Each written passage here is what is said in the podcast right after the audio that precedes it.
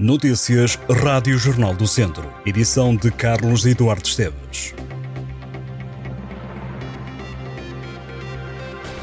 O Primeiro-Ministro pediu admissão ao Presidente da República. Numa conferência de imprensa no Palácio de São Bento, António Costa afirmou que a dignidade das funções de Primeiro-Ministro não são compatíveis com suspeitas de integridade, conduta ou de prática de qualquer ato criminal.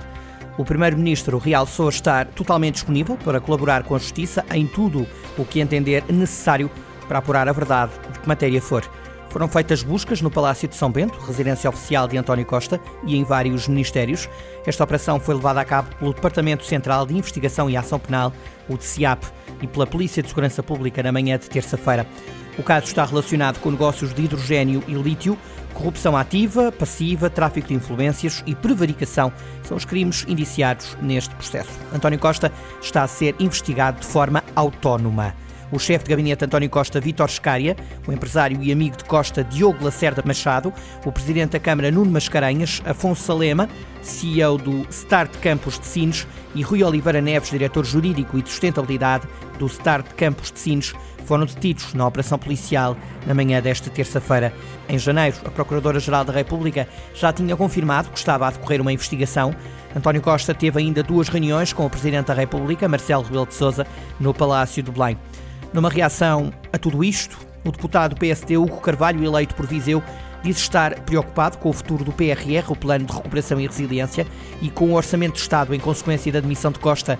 O social-democrata disse que o Primeiro-Ministro fez o que devia fazer e que agora é preciso aguardar pela decisão do Presidente da República quanto ao futuro do país. Hugo Carvalho diz que estão todos a aguardar o que é que Marcelo poderá fazer, simplesmente ouvir os partidos e trocar ministro e convidar alguém para fazer governo nesta maioria do PS ou convocar eleições. São os cenários em cima da mesa. Para o deputado, António Costa não tinha outra solução que não a de se demitir. O Carvalho sustentou não deixar de ser caricato a razão da demissão, lembrando que, desde 2019, anda a dizer que o negócio do hidrogênio, e cito, cheira mal e recorda que teve muitos confrontos com Matos Fernandes e João Galamba. O Presidente da República aceitou a admissão de António Costa do cargo de Primeiro-Ministro e convocou os partidos com assento parlamentar para esta quarta-feira em reuniões e o Conselho de Estado para quinta-feira. Falará ao país depois. António Costa garantiu também, já depois de se demitir, que não vai recandidatar-se ao cargo se Marcelo convocar eleições legislativas antecipadas. A GNR apanhou um homem e uma mulher, ambos com 49 anos, por terem assaltado um estabelecimento comercial no Conselho de Viseu. Os suspeitos foram constituídos arguídos na segunda-feira, de acordo com informações da Guarda, no âmbito de uma investigação por suspeita de furto no interior de um estabelecimento comercial que decorria há cerca de dois meses.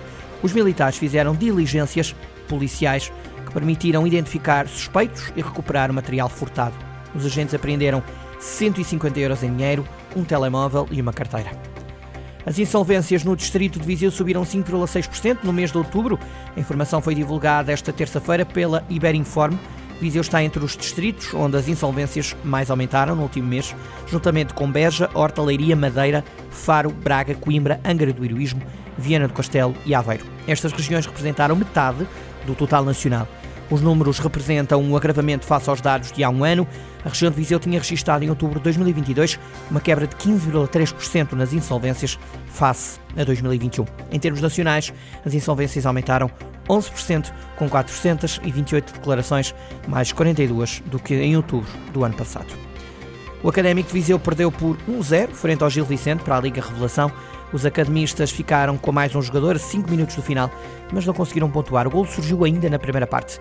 O defesa do Académico de Viseu, Cauã, protagonizou um lance que poderia ter dado o empate aos vizienses, mas a bola saiu a arrasar o poste.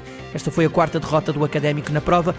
Os academistas seguem em quinto lugar, com 13 pontos, estão apenas a 2 pontos dos lugares de apuramento de campeão.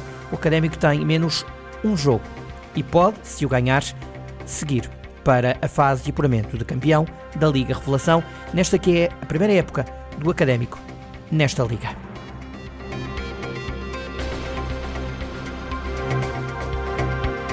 Estas e outras notícias em jornaldocentro.pt.